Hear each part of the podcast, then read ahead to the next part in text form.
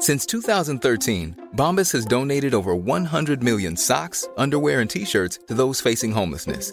If we counted those on air, this ad would last over 1,157 days. But if we counted the time it takes to make a donation possible, it would take just a few clicks. Because every time you make a purchase, Bombas donates an item to someone who needs it. Go to bombas.com slash ACAST and use code ACAST for 20% off your first purchase. That's bombas.com slash ACAST, code ACAST. Ich muss jetzt mal ganz kurz ehrlich mit euch sein und mir auch was eingestehen. Es gibt echt viele Dinge in meinem Leben, bei denen ich absolut unstrukturiert bin. Aber die Nummer eins sind meine Finanzen. Ohne Witz. Es gibt Tage, an denen ich mich einfach nicht traue, auf mein Konto zu gucken. Und wenn ich das dann muss, weil ich weiß, oh, jetzt ist, glaube ich, meine Kreditkartenzahlung mal wieder fällig, dann habe ich richtig doll Herzklopfen. Und dann, äh, weißt du, ich gucke so, so ein bisschen nur mit einem Auge hin, wie bei einem Horrorfilm. So Decke übers Gesicht am liebsten und nur so mit einem Auge irgendwie drauf gucken. Und ganz ehrlich, das kann ja so nicht angehen. Und da passt unser heutiger Partner ganz wunderbar, denn Finanzguru hilft mir jetzt hoffentlich dabei, meine Finanzen in den Griff zu bekommen und mir nicht mehr so viel Stress zu machen. Und wer den Podcast aufmerksam hört, kann sich wahrscheinlich schon denken, dass ich genauso eine Kandidatin bin wie Amanda. Mir geht es da einfach eins zu eins genauso. Ich verliere total schnell den Überblick, auch weil ich ja einfach überhaupt nicht so gut mit Zahlen bin und so. Und da ist Finanzguru die perfekte Anlaufstelle für Menschen wie mich und Amanda, aber wahrscheinlich auch für viele von euch. Bei Finanzguru bekommt ihr nämlich den perfekten Überblick über eure Finanzen. Ihr könnt dort, wenn ihr möchtet, all eure Konten miteinander verbinden, also Girokonto, Kreditkarte, Depot oder auch zum Beispiel eure Kryptobörse. Und dann werden alle Einnahmen und Ausgaben automatisch kategorisiert und für euch übersichtlich in der App aufbereitet. Und nicht nur das, Finanzguru zeigt euch auch alle eure Verträge ganz übersichtlich an. Das heißt, wenn ihr erkennt, dass da ein überflüssiger Vertrag dabei ist, dann könnt ihr den ganz einfach mit einem Fingertipp rechtssicher über die App kündigen. Das sind aber nicht die einzigen richtig coolen Features von Finanzguru. Finanzguru kann nämlich auch noch mehr machen und zwar für euch ganz persönlich. Genau, mit Finanzguru Plus bekommt ihr nämlich detaillierte Budgetanalysen und auch personalisierte Finanztipps, also alles irgendwie perfekt auf euch zugeschnitten. Ihr habt auch Analysen eures Kaufverhaltens, die euch zur Verfügung stehen. Dann könnt ihr nämlich auch Veränderungen planen. Und was ich auch super cool finde, ist die klare Übersicht eurer Ausgaben nach Kategorie, also zum Beispiel Lebensmittel, Shopping, Tanken. Das könnt ihr alles unterteilen. Und das äh, finde ich einfach so viel übersichtlicher und auch viel einfacher dann eben für zukünftige Veränderungen. Veränderungen. Wenn ihr Finanzguru auch ausprobieren wollt, dann haben wir jetzt ein richtig, richtig cooles Angebot für euch. Und zwar könnt ihr mit unserem Code PUPPIES Finanzguru Plus drei Monate lang kostenlos testen. Und das ist super einfach. Ihr müsst einfach nur die App downloaden, euer Konto verknüpfen und dann in eurem Profil den Code PUPPIES eingeben. Ganz wichtig, der Code ist nur für NeukundInnen gültig. Und dann geht's auch schon los. Dann könnt ihr Finanzguru drei Monate lang kostenlos kostenlos testen, durchstöbern und rausfinden, welche Funktion für euch am meisten Sinn ergibt. Den Link, den Code und alle weiteren Informationen findet ihr wie immer in unseren Shownotes und auch in unserem Linktree.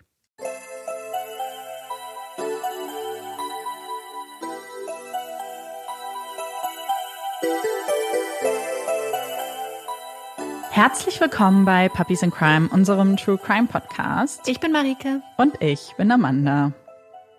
Wir sind zurück aus der Sommerpause. Ja. wir sind ordentlich eingerostet, haben wir gerade festgestellt. Mhm. Aber das Schöne ist, wir sitzen uns faktisch gegenüber, gegenüber sind aber also, wir haben uns total gefreut, dass wir heute wieder zusammen aufnehmen an einem Ort, und zwar bei mir in der Wohnung. Und dann, ja, mussten wir das jetzt hier so aufbauen, dass wir uns gar nicht sehen. Das ist ein bisschen traurig. Ja, ich kann, also hier haben wir uns eben so, so wie so eine Mauer aufgebaut, eine Wand. Ja, zum Schallschutz. Genau, damit. Also Schallisolierung. Ja. Und das heißt, ich höre Marike, aber ich mhm. sehe sie nicht. Und es ich sehe immer deine Hand, wenn du gestikulierst. Hey, ich sehe ja. nicht mal die Hand. Ja, ich gestikuliere auch nicht. Jetzt. Hier siehst du? Oh, ich sehe den Schatten. Ja. Toll. Also es ist ein bisschen ungewöhnlich. Äh, aus mehreren Gründen. Wir hoffen, wir sind nicht allzu eingerostet. Ich bin sehr gespannt. Ich glaube, ich wusste noch selten so wenig mhm. über einen Fall wie heute. Ja, ich habe, also du weißt gar nichts. Ich weiß gar nichts. Ich weiß Zero. nicht mal, also ich weiß gar nichts. Deswegen ist es eigentlich umso, umso, umso doofer, dass ich dich nicht sehen kann, weil ich deine Reaktion gerne sehe. Mm. Aber es ist okay. Es ist okay, ich werde es hinkriegen. Ja. Gestikulier einfach nach oben. so, mach deine Arme hoch, wenn du mir irgendwas sagen willst. Mach ich. Und ja, wir wollen jetzt gar nicht so viel noch vorweg quatschen. Vielleicht quatschen wir nach dem Fall und äh, nach der Besprechung noch ein bisschen, äh, wie unsere Sommerpause war, was wir so gemacht haben. Aber jetzt wollen wir natürlich schnell oder einigermaßen schnell zum Fall kommen. Und den habe überraschenderweise, haha, ich mitgebracht. Als die Sonne am 5. August 2009 auf dem Horizont erscheint, taucht sie die Kleinstadt Boynton Beach in Florida in ein warmes Licht. Sie färbt den Himmel in den allerschönsten Farben ein, einem glühenden Orange und süßen Pink, wie man es von Zuckerwatte kennt. Sie haucht der Stadt wieder Leben ein, schummelt sich vorsichtig durch Vorhänge, lässt ihre Sonnenstrahlen die Gesichter der schlafenden Bewohner erwärmen. Sie öffnet Augen, lässt so viele von ihnen den Tag nun offiziell beginnen. Da sind Mütter und Väter, die ihre Kinder für die Schule fertig machen. Wassersportler, die mit dem Surfbrett bewaffnet an den Strand flüchten und die Chance nutzen, die Wellen ganz für sich zu haben. Touristen, die auf dem Campingplatz verschlafen ihre Türen öffnen und die strahlenschöne Landschaft vom Boynton Beach begutachten. Und da ist die 26-jährige Dalia Dipolito. Sie hat nicht auf die Sonne gewartet, hat sich nicht von dem hellen Leuchten wecken lassen, sondern stattdessen von einem schrillen Weckton ihres Handys. Es ist 6 Uhr morgens, als sie das Haus verlässt und ihrem Ehemann noch schnell zuruft, dass sie auf dem Heimweg einen Kaffee von Starbucks besorgen würde. Auf eine Antwort, eine Kenntnisnahme wartet sie nicht, greift stattdessen nach dem Autoschlüssel und zieht die Tür hinter sich ins Schloss. Mit einem kurzen Piep öffnet sie die Tür des Wagens, setzt sich hinters Steuer und deponiert ihre Designertasche auf dem Beifahrersitz. Dahlia und ihr zwölf Jahre älterer Ehemann Michael leben noch nicht lange in ihrem neuen Haus in Boynton Beach. Erst vor kurzem hatten sie das dreigeschossige Haus in der Via de Pepi gekauft und bezogen. Es ist ein modernes Haus, perfekt gelegen, an einer von Palmen umgebenen Straße, in der Nähe vieler Restaurants und Bars, nur etwa zehn Minuten vom Strand entfernt. Es ist das perfekte Heim für die beiden. Die perfekte Mischung aus glamourösem Lifestyle, Luxus, Nightlife und, ganz wichtig, in sicherer Umgebung und in einem guten Schulbezirk. Denn das frisch vermählte Paar erwartet ihr allererstes Kind. Und das war auch der eigentliche Grund des Umzuges. Dahlia hatte sich so sehr einen Tapetenwechsel gewünscht, hatte gehofft, ihr gemeinsames Kind in einem schönen Zuhause groß werden zu sehen. Immer wieder hatte sie Michael von diesem einen Haus vorgeschwärmt, die Vorteile aufgezählt, dort zu leben, mehr Platz zu haben für ihre nun wachsende Familie. Und Michael hatte keine Chance. Er konnte einfach nicht Nein sagen, konnte seiner Ehefrau diesen Wunsch nicht verwehren. So stimmte er, nicht ganz eigennützig, denn auch er liebt schöne Häuser, schnelle Autos und Designerklamotten, letztlich zu. So war es, seit er ihr das allererste Mal in die dunkelbraunen Augen blickte, als er sie vor seiner Tür sah und sich Hals über Kopf in sie verliebte. Ihr Wunsch war sein Befehl. Damals mag jetzt vielleicht ganz lange herklingen, das stimmt aber nicht ganz. Der Tag, an dem sie an seine Tür klopfte, ist nicht einmal ein Jahr her. Es war Oktober 2008. Und der Grund, der sie zu Michael führte, ihre Kennenlerngeschichte, naja, die ist vielleicht nicht ganz so romantisch, wie die beiden es gerne hätten. Es ist nicht eine dieser Geschichten, von der man seinen Enkelkindern gerne erzählt, davon mit rosaroter Brille auf der Nase vorschwärmt. Ihre Kennenlernstory ist definitiv einzigartig, genau wie sie als Paar selbst.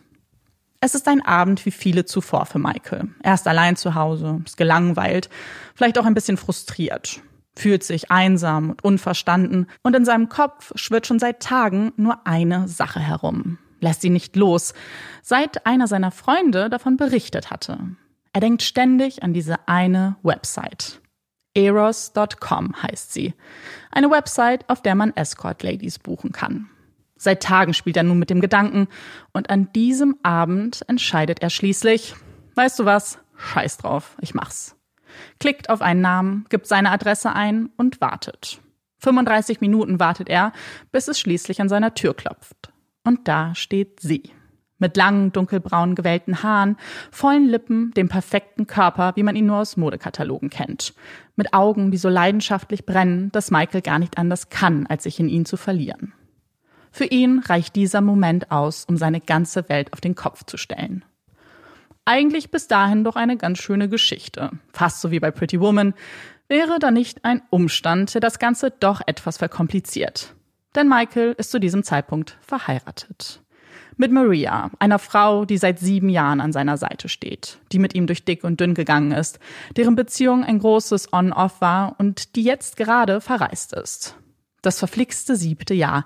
Darauf kann man die Probleme, die das Ehepaar hat, nicht schieben. Denn diese halten schon viel länger an, begleiten sie schon, seit sie sich kennengelernt haben. Die beiden hatten viele Probleme und die letzte Zeit war nicht besonders leicht gewesen für sie.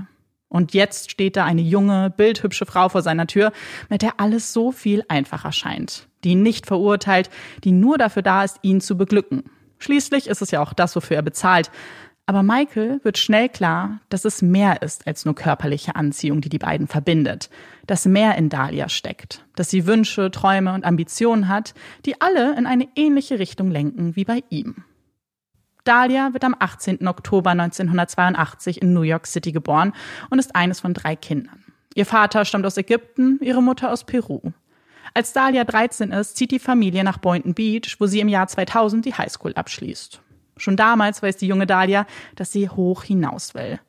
Aber wie genau sie dahin kommt, wie sie es nach oben schafft, das ist ihr nicht ganz so klar. Wie vielen anderen jungen Menschen fällt es ihr schwer, sich für eine Richtung zu entscheiden, weiß nach Schulabschluss nicht, wie ihre berufliche Zukunft genau aussieht. Also entscheidet sie sich, tagsüber als Immobilienmaklerin Fuß zu fassen und abends als Escort das Gehalt aufzustocken. Dahlia arbeitet unermüdlich daran, sich den Lebensstil zu ermöglichen, den sie sich so sehr wünscht. Und es ist genau das, was Michael so fasziniert. Ihre Ausdauer, ihre Willenskraft, die Disziplin, die sie an den Tag legt. Denn genauso tickt auch Michael. Auch er ist ein Geschäftsmann durch und durch und findet Gefallen an den schönen Dingen im Leben. Auch er möchte ein Leben ohne Sorgen, ohne finanzielle Nöte und ist bereit dafür, alles zu tun. Zu wissen, dass er eine Frau an seiner Seite hätte, die genauso denkt, die ebenfalls bereit ist, hart zu arbeiten, das ist wie ein Sechser im Lotto für ihn. Nach ihrem allerersten Treffen folgen viele weitere und nach nur zwei gemeinsamen Wochen entscheidet sich Michael, die Scheidung von seiner Frau einzureichen. Dank ein paar befreundeter Anwälte geht diese auch relativ schnell von der Bühne. Ende Januar 2009 ist die Scheidung durch und nur fünf Tage später geben sich Dahlia und Michael das Ja-Wort. Es war wahrlich Liebe auf den ersten Blick. Eine leidenschaftliche Liebe, die schnell an Fahrt aufnahm. Gemeinsam mit ihren beiden Hunden bezogen sie ihr Traumhaus in Boynton Beach, das Dahlia vermittelte und daher auch die Provision erhielt. Alles scheint absolut perfekt für die beiden zu laufen finden eine gemeinsame Routine, gehen jeden Morgen ins Fitnessstudio, schreiben sich Liebesbekundungen auf Post-its und hinterlassen sie für den jeweils anderen am Kühlschrank. Regelmäßig unternehmen sie Date Nights, treffen sich auf den Terrassen der schönsten Fünf-Sterne-Hotels, blicken auf das Meer und schwören sich ewige Liebe. Als Dahlia am Morgen des 5. August in den Wagen steigt, ihre Hände, geschmückt von Eheringen und ihrem 26.000 Dollar Verlobungsring, um den Lenker legt, fällt ihr Blick auf den Beifahrersitz. Da, wo nun ihre Tasche Platz findet, sitzt sonst eigentlich immer Michael. Er begleitet sie eigentlich immer ins Fitnessstudio, weil sie so ungerne alleine trainiert. Aber heute nicht. Denn Michael wurde vor knapp zwei Wochen Fett am Rücken abgesaugt und seitdem herrscht Bettruhe. Also muss Dahlia alleine ran. Kein großes Ding. Sie würde ja auch bald zurück sein. Das hatte sie Michael zugesichert. Um 6.34 Uhr blickt Dahlia auf ihr Handy. Ein verpasster Anruf. Eine unbekannte Nummer. Wer könnte das wohl sein? Nichtsahnd drückt Dahlia auf die Rückruftaste und ist überrascht, am anderen Ende die Stimme eines Polizeibeamten zu hören. Ich bin Sergeant Ramsey. Ich muss dringend mit Ihnen sprechen. Es gab einen Vorfall bei Ihnen zu Hause. Kommen Sie bitte sofort hierher. Dahlia macht sich schnell auf den Weg nach Hause, denn sie muss wissen, was da los ist, was man da so dringend mit ihr besprechen muss. Im Wagen gehen ihr viele Dinge durch den Kopf. Fragen, Vermutungen, vielleicht sogar Befürchtungen die wahr zu werden scheinen, als sie auf die Via de Pepi abbiegt. Denn die vielen Streifenwagen, die vielen Kameras, das Absperrband lassen nichts Gutes erahnen. Ihre Haustür steht sperrangelweit offen. Überall wuseln Beamte herum und schießen Fotos. Von der Auffahrt, der Veranda, von den Fingerabdrücken, die man mit Pulver auf der Tür sichtbar gemacht hat. Vorsichtig steigt sie aus dem Wagen und wird direkt von einem Beamten in Beschlag genommen. Ich bin Sergeant Ramsey. Ich hatte Sie angerufen. Es tut mir leid, dass wir Sie kontaktieren müssen. Aber Nachbarn haben die Polizei verständigt, weil wohl ungewöhnliche Geräusche aus ihrem Haus kamen. Man hat Schüsse gehört. Ist Michael ihr Ehemann? Dahlia nickt. Es tut mir leid, aber, fährt Sergeant Ramsey fort, wird aber unterbrochen von Dahlias Aufschrei. Nein, nein, ruft sie hysterisch. Er ist tot, vervollständigt der Sergeant nun. Dahlia hält sich die Hände vors Gesicht, greift dann nach den Armen des Beamten vor ihr. Das kann nicht wahr sein. Michael kann nicht tot sein. Erschossen? Dahlia kann sich nicht beruhigen. Ihre Hände zittern. Sie will Michael sehen, sofort. Sie will zu ihrem Ehemann. Ihre Stimme wirkt dünn unter den verzweifelten Schreien, die sie ausstößt. Sie wiederholt es immer wieder. Sie will zu Michael. Das geht jetzt nicht. Wir müssen unseren Job machen, versucht man ihr zu erklären. Aber wir brauchen jetzt Ihre Hilfe, um herauszufinden, wer das getan hat. Kommen Sie mit aufs Revier, um uns zu helfen? Die aufgelöste Dahlia stimmt zu und lässt sich vorsichtig von zwei Polizeibeamten in Richtung Streifenwagen schieben. Auf dem Revier angekommen, wird Dahlia in einen Raum gebracht und man versichert ihr, dass diese Befragung reine Routine sei, sie aber selbstverständlich über ihre Rechte informiert werden muss. Wenn sie Fragen hat, wenn sie etwas nicht versteht, dann soll sie bitte etwas sagen. Das Gespräch wird außerdem aufgezeichnet. Auch dies muss sie mit einer Unterschrift zur Kenntnis nehmen. Nachdem die Formalitäten geklärt sind, stellen die Ermittler die Frage, die wohl allen auf der Seele brennt. Wer könnte das getan haben? Wer hätte Grund dazu gehabt, Michael zu töten? Dahlia findet schnell eine Antwort darauf. Sie nennt keinen Namen, weiß nicht, wer die Tat begangen hat, aber sie weiß, dass Michael sich in seinem Leben nicht immer nur Freunde gemacht hat. Dass sein Weg bis an ihre Seite ein steiniger war, geprägt von Höhen und Tiefen, von Problemen und Auseinandersetzungen.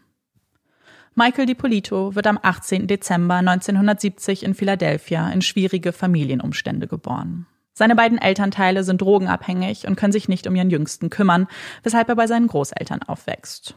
Auch Michael selbst entwickelt in seiner Jugend eine Drogenabhängigkeit und macht mit 15 Jahren seinen allerersten Entzug.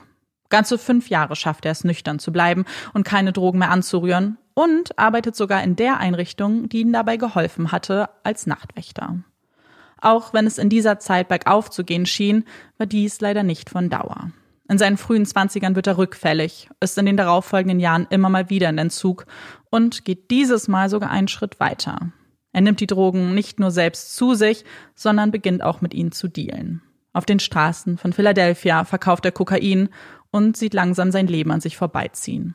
Er hat versagt, ist zu nichts zu gebrauchen, wird es niemals schaffen, aus diesem Teufelskreis ausbrechen zu können. Das denkt er. Aber so schwierig sein Leben zu diesem Zeitpunkt ist, so zeigt sich doch schnell eine Eigenschaft an Michael, die ihn für immer begleiten würde. Der Wille, nicht aufzugeben. Egal wie hart, egal wie schwer, er würde nicht aufgeben. Er will sein Leben wieder in die richtigen Bahnen lenken, will versuchen, das Unmögliche zu schaffen und zieht deshalb ins sonnige Florida. Ein Neuanfang ist genau das, was er jetzt braucht. Neue Lebensumstände, neue Freunde, einen neuen Job. Und diesen findet er schnell. Er arbeitet im Telefonverkauf unterschiedlicher Firmen, kontaktiert potenzielle Kunden und Investoren für sie. Er soll Wertanlagen verkaufen. Mal sind es Fremdwährungen, manchmal Gold. Und hier ist Fingerspitzengefühl gefragt. Und Charme. Überzeugungsarbeit, die es zu leisten gilt. Alles Dinge, die Michael zu besitzen scheint. Er ist ein guter Verkäufer. Und das hat natürlich auch einen Einfluss auf sein eigenes Gehalt. In den ersten 18 Monaten verdient er 200.000 US-Dollar und ist sichtlich stolz auf diesen Erfolg.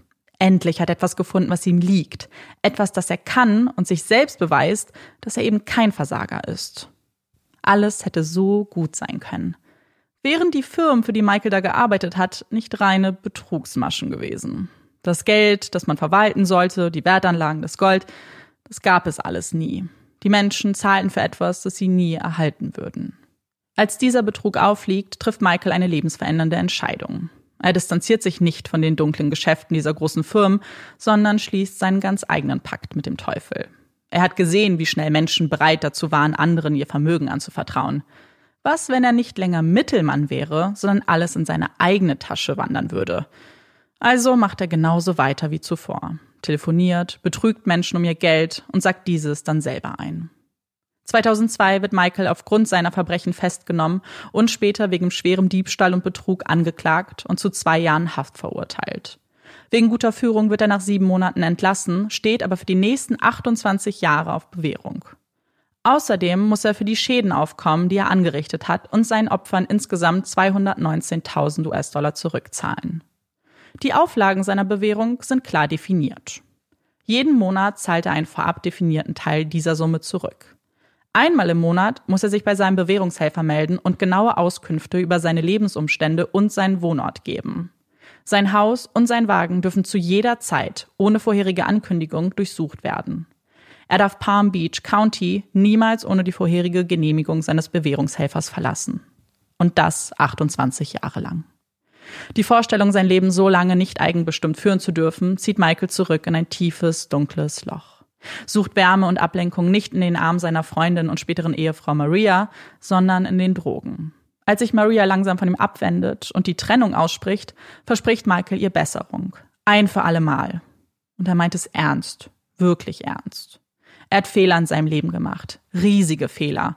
Und er wird die Konsequenzen für diese tragen, jedoch mit erhobenem Haupt. Für sich, für seine Frau, für ein besseres Leben. Und weil er nie wieder ins Gefängnis möchte, folgt er jeder seiner Auflagen, verpasst nicht einen Termin, baut sich ein neues Leben auf, findet einen neuen Job im Online-Marketing und findet seine ganz eigenen Routinen im Alltag. Jeden Morgen nach dem Aufstehen trainiert er. Danach geht er zur Arbeit.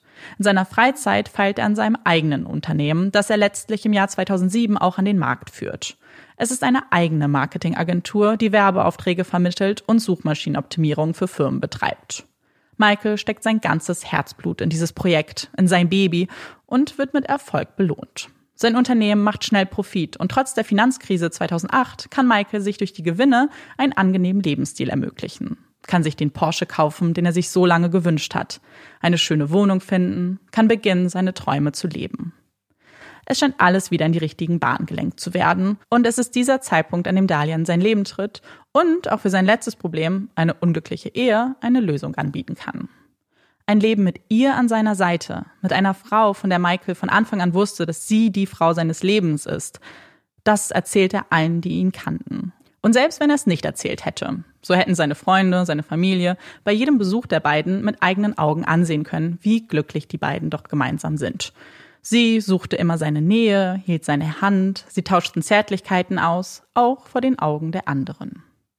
Eigentlich könnte alles so wundervoll sein, so schön, positiv, voller Optimismus könnten die beiden in ihre Zukunft starten. Aber irgendwie scheint es da jemanden zu geben, der ihnen dieses Glück nicht zu gönnen scheint. Denn in den letzten Monaten vor dem Mord gab es einige ungewöhnliche Vorfälle. Alles begann im Januar 2009. Gleich dreimal wurde die Polizei von einem besorgten Nachbarn verständigt, da man vermutete, dass Michael in seiner Garage begonnen hat, mit Drogen zu dealen. Alarmiert machten sich einige Polizisten auf den Weg, durchkämmten das Grundstück, konnten jedoch nichts finden, das diese Vorwürfe untermauert. Zwei Monate später der nächste Anruf bei der Polizei. Eine Frau berichtet von einem grauen SUV, der vor dem Ritz-Carlton parkt und dort mit Drogen dealen würde. Tatsächlich können die Polizisten einen solchen Wagen vor dem Luxushotel ausfindig machen und stellen bei der Überprüfung des Kennzeichens fest, dass dieser Michael DiPolito gehört. Einem Mann auf Bewährung, der bereits in seiner Vergangenheit Probleme mit Drogen hatte. Auf diesen Verdacht angesprochen, weist Michael jede Schuld von sich. Er wollte lediglich ein romantisches Wochenende mit Dahlia in diesem Hotel verbringen. Von Drogenhandel hält er sich schon lange fern. Die Polizei durchsucht dennoch seinen Wagen, findet wieder keinerlei Hinweise auf irgendwelche verbrecherischen Tätigkeiten. Zwei Wochen nachdem sein Wagen vor dem Ritz-Carlton durchsucht wurde, stehen erneut Polizisten vor genau diesem Auto. Diesmal geparkt in einer Shopping Mall. Wieder hatte man einen Anruf erhalten, diesmal von einer anonymen Quelle. Michael und Dahlia hatten sich bei ihrem Shoppingtrip nichts weiter gedacht, haben die Zweisamkeit genossen und wurden dann mit der bitteren Realität konfrontiert, als man sie erneut befragte und anfing, den Wagen zu durchsuchen. Michael kooperiert. Das tat er jedes Mal ohne Widerworte. Aber spurlos ging das Ganze nicht an ihm vorbei. Er versuchte gefasst zu wirken, aber langsam füllte sich das Fass. Jeder Tropfen brachte ihn mehr und mehr zum Verzweifeln. Denn es ist alles kein Scherz. Hier geht es um seine Freiheit, um sein Leben. Und als der Spürhund der Polizei dann auch noch anschlägt und eine Dose voller Kokain unter dem Reserverad vorfindet, bricht alles in ihm zusammen. Er weiß, was das bedeutet. Weiß, dass er damit gegen seine Bewährungsauflagen verstoßen hat. Dass er ins Gefängnis muss. Und das, obwohl er nichts getan hat. Obwohl er Drogen nicht mehr mit der Kneifzange berühren würde. Er kann nicht mehr, weint bitterlich, bricht zusammen, sein Körper wird schwach unter Tränen fleht er die Polizisten an ihm zu glauben. Das sind nicht seine Drogen. Irgendjemand hat es auf ihn abgesehen. Seine Augen füllen sich immer weiter mit den Tränen. Und die leitende Beamtin schaut Michael an. Sieht, dass er mindestens genauso geschockt über den Fund ist wie sie und ihr Team. Und sie tut etwas, das vielleicht nicht viele Polizisten und Polizistinnen in diesem Moment getan hätten. Sie entscheidet sich, ihm zu glauben. Und damit darf Michael von dann ziehen und er kann sein Glück kaum glauben. Naja, wenn man überhaupt von Glück sprechen kann. Denn ganz offensichtlich hat es jemand auf ihn abgesehen. Und diese Person schien einfach nicht locker zu lassen und immer neue Möglichkeiten zu finden, Michael und Dahlia das Leben zur Hölle zu machen.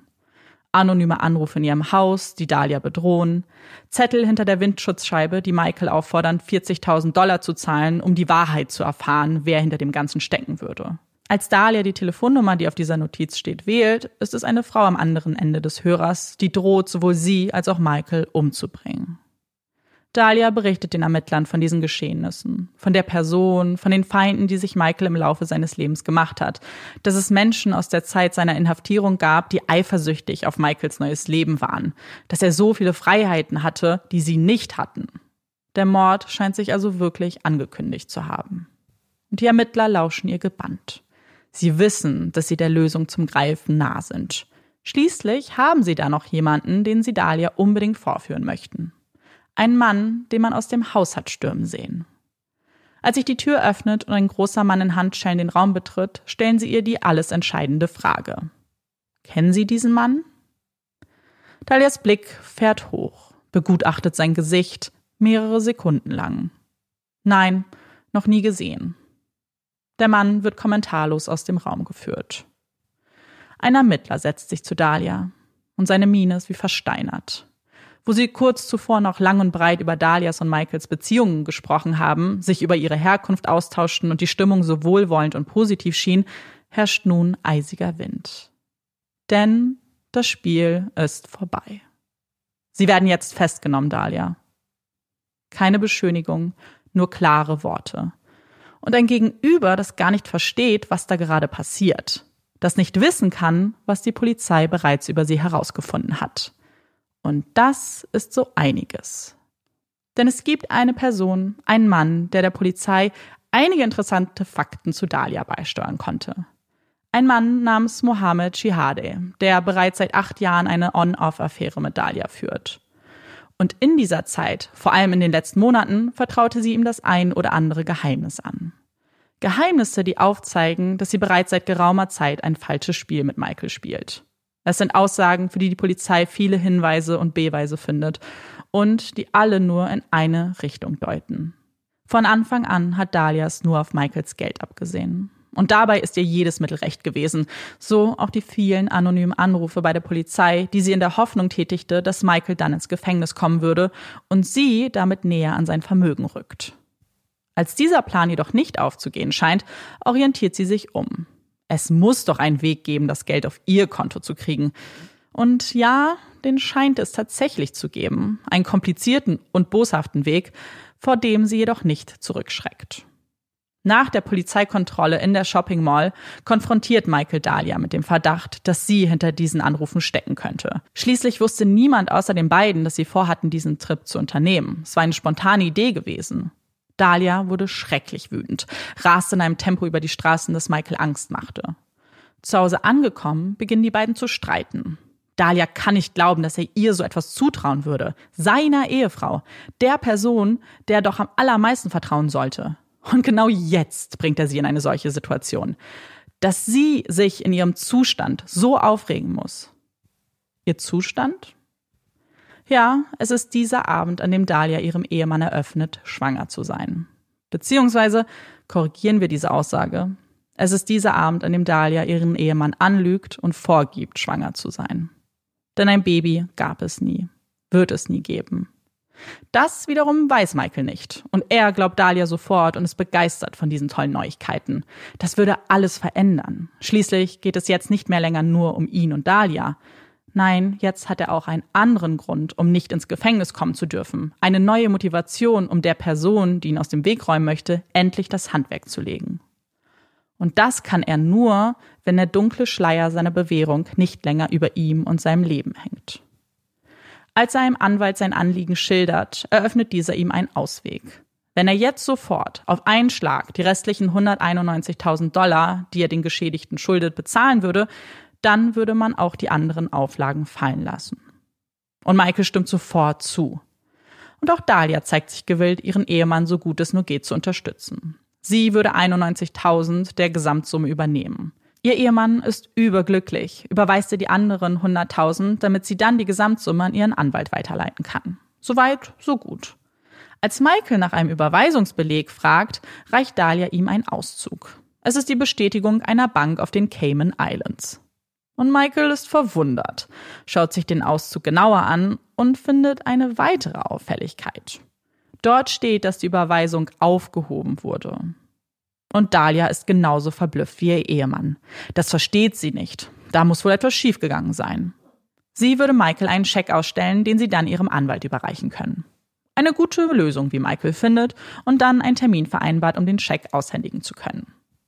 Aber auch dieses Dokument wirft zunächst Fragen auf. Denn der Scheck ist nicht etwa von Dahlia ausgestellt und unterschrieben, sondern von einem ihrer Freunde.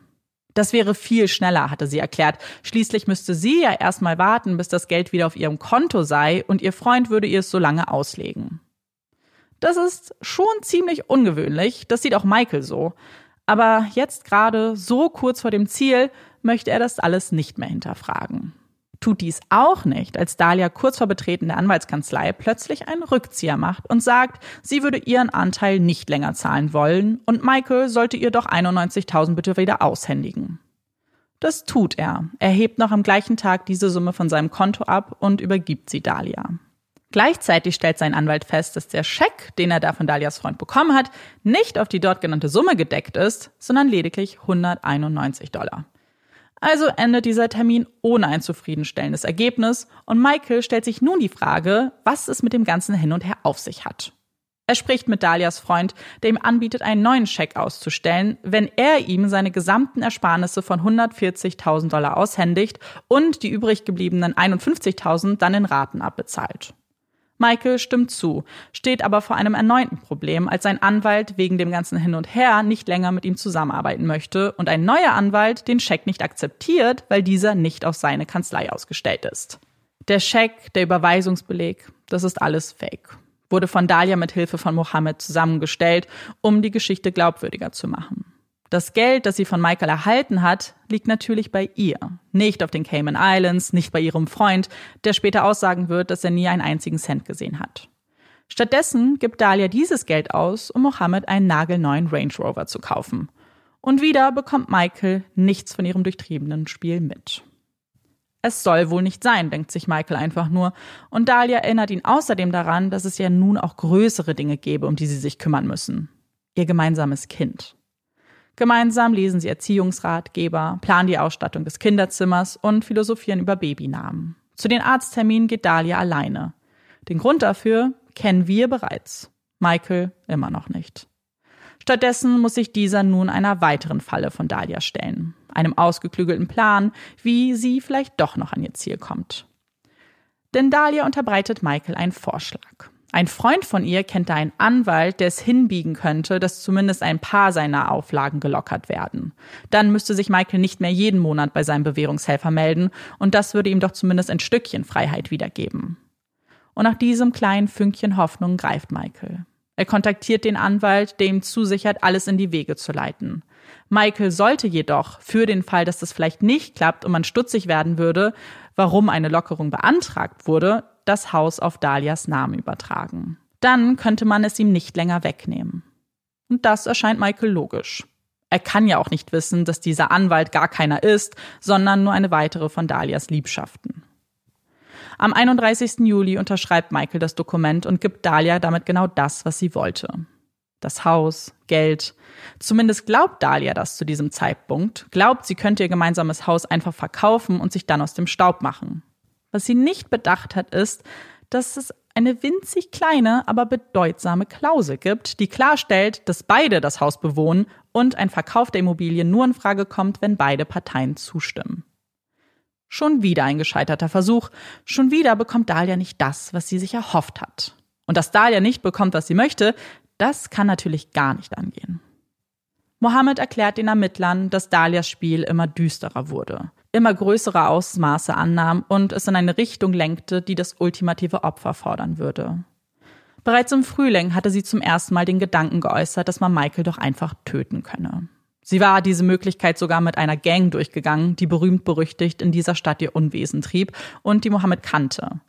Als diese sich dann gemeinsam das Anwesen der Dipolitos genauer anschauten, die vielen Kameras und Alarmanlagen begutachteten, schien ihnen dies die Mühe nicht wert zu sein. Und auch Mohammed riet ihnen davon ab, mit Dahlia Geschäfte zu machen.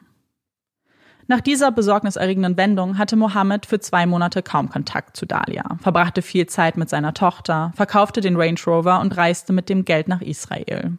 Er dachte nicht mehr viel an dieses Thema, an den möglichen Mordkomplott. Aber der 31. Juli, der Tag, an dem auch ihr letzter Plan, das Haus an sich zu reißen und zu verkaufen, scheiterte, veränderte etwas in Dahlia. Ließ diese Gedanken wieder hochkommen. Zumindest trifft sie sich an diesem Tag mit Mohammed und fragt ihn, ob er nicht bereit wäre, Michael zu töten. Sie lacht nicht. Denn das ist kein Witz. Das ist ihr purer Ernst. Nein, auf keinen Fall. Er würde sich doch nicht die Hände schmutzig machen, entgegnet dieser. Als er Dahlia am nächsten Tag wieder trifft, fragt er sie geradeaus, warum sie denn Michael töten möchte. Das habe nichts mit dem Geld zu tun. Es geht um seine Freunde und die ganz andere Scheiße, antwortet sie. Würde irgendjemand drauf kommen, dass du dahinter steckst? fragt Mohammed. Fast eingeschnappt erwidert Dahlia, dass man ihr doch niemals so eine Tat zutrauen würde. Sieht sie etwa wie jemand aus, der einen Menschen töten könnte? Mohammed atmet durch. Gut, er wird es nicht tun, aber er kennt da jemanden. Jemand, der illegal im Land ist, der etwas Geld gut gebrauchen kann und der nichts zu verlieren hat. Sie solle 1200 Dollar und ein Foto von Michael besorgen. Dahlia nickt. Sie fügt außerdem hinzu, dass es wichtig ist, dass das alles vor dem 5. August passiert. Und Mohammed versichert ihr, dass das kein Problem sei. Noch vor Ort überreicht sie ihm das Bargeld aus ihrem Portemonnaie und verspricht ihm 20.000 Dollar zu geben, wenn alles durch ist. Alles klar? Sie schaut Mohammed fragend an. Nichts ist klar, wir planen hier schließlich einen Mord. Lächle einfach, sagt Dahlia und macht es ihm vor. Am 3. August spricht Dahlia mit dem Auftragsmörder übers Telefon. Er wolle sich mit ihr treffen. Schließlich war es wichtig, dass er alles über ihren Ehemann, ihr Haus und mögliche Probleme bei der Aktion erfahren würde. Und er bräuchte natürlich auch noch den Schlüssel fürs Haus und die Gebühr von 3000 Dollar würde er auch noch benötigen. Nach dem Telefonat beschwert sich Dahlia bei Mohammed über den erhöhten Preis und dass sie sich nun Sorgen macht, dass der Mann ihr Haus ausrauben könnte. Trotz dieser Sorge trifft sich Dahlia mit dem Mann in seinem Wagen. Er sitzt dort, groß gebaut, ein schwarzer Mann mit Coinrose. Sein Name ist Whitey Jean. Dahlia fühlt sich sichtlich unsicher, aber mit jeder Minute, die verstreicht, wirkt sie gelassener und gibt immer mehr Preis. Über ihren Mann, ihre Ehe, Sie sagt, sie habe das Geld und die Schlüssel nicht dabei. Es müsse auch so gehen. Zahlen würde sie danach. Der Mann stimmt zu. Gut, aber dann würde er 7000 Dollar verlangen. Das Geld sei kein Problem. Sie habe genug davon. Sie unterhalten sich weiter, gehen die Details durch. Michael hatte vorgehabt, am Morgen des 5. August Bargeld für sein Unternehmen abzuheben. Das wäre der perfekte Zeitpunkt. Dann könnte man es wie einen Raub aussehen lassen. Dahlia lächelt. Ich bin tougher, als ich aussehe. Du denkst bestimmt, ach, dieses kleine süße Mädchen. So ein Quatsch. Das bin ich nicht. Auf die Frage, ob Dahlia sicher sei, weil es nun kein Zurück mehr gebe, antwortet sie, ich bin sicher. Ich bin mir zu 5000 Prozent sicher. Und damit steht ihr Plan. Sie verlässt wie abgesprochen das Haus, um ins Fitnessstudio zu fahren, und Whitey schlägt zu. Du wirst heute festgenommen. Du kommst noch heute ins Gefängnis. Wir wissen alles erklären ihr die Ermittler erneut. Ich habe gar nichts getan, wiederholt Dahlia immer wieder in dem Verhörraum, in dem kurz zuvor noch Whitey in Handschellen stand. Du wirst der Anstiftung zum Mord angeklagt. Ich habe nichts getan. Hast du mir zugehört? Wir wissen alles. Und weißt du, woher wir alles wissen? Weil wir dich gefilmt haben, Fotos gemacht haben. Er hier? Die Tür öffnet sich und Whitey betritt den Raum. Das ist ein Polizist. Und Michael? Der ist nicht tot. Michael lebt. Die Ermittler haben den Spieß umgedreht, haben das Spiel, das Dahlia begonnen hat, zu ihrem eigenen gemacht. Nachdem Dahlia Mohammed darum bat, Michael zu töten, verständigte dieser die Polizei. Er erzählte ihnen, dass er eine Freundin habe, die womöglich ihren Ehemann etwas antun möchte. Zunächst waren die Ermittler skeptisch, wussten nicht, ob man diesem Anrufer wirklich Glauben schenken konnte. Diese ganze Geschichte von der Frau, die erst Drogen in dem Wagen ihres Ehemannes versteckt, sich sein Haus unter die Finger reißt und jetzt auch noch seinen Mord plant, das klang doch alles mehr als verrückt. Aber je mehr sie herausfanden, je mehr der Informationen, die Mohammed beschrieb, sich als Wahrheit herausstellten, umso mehr glaubten sie ihm. Und ein Plan entstand, der Dahlia zweifelsfrei überführen würde. Sie brachten Kameras und Abhörgeräte in Mohammeds Wohnung an, nahmen dabei auf, wie Dahlia ihm berichtete, dass es ihr mit dem Mord ernst sei. Der Wagen des angeblichen Auftragsmörders Detective Jean, den man übrigens nur auswählte, weil man glaubte, dass sich Dahlia so einen Auftragsmörder vorstellen würde, wurde ebenfalls mit Kameras ausgestattet. Das ganze Gespräch zwischen Dahlia und ihm wurde aufgezeichnet. Nach diesem Gespräch haben die Ermittler eigentlich alles, was sie brauchen. Sie könnten sie sofort festnehmen. Aber durch einen Zufall fragt die beliebte TV-Sendung Cops bei ihnen an, die Polizisten bei ihren Tätigkeiten begleiten zu dürfen. Warum sollten sie denen dann nicht eine Show bieten und einen kleinen Tatort inszenieren? Das Gespräch, das Dahlia vor Ort mit den Ermittlern führt, ihre verzweifelten Schreie, die wurden ebenfalls gefilmt, wie so vieles zuvor.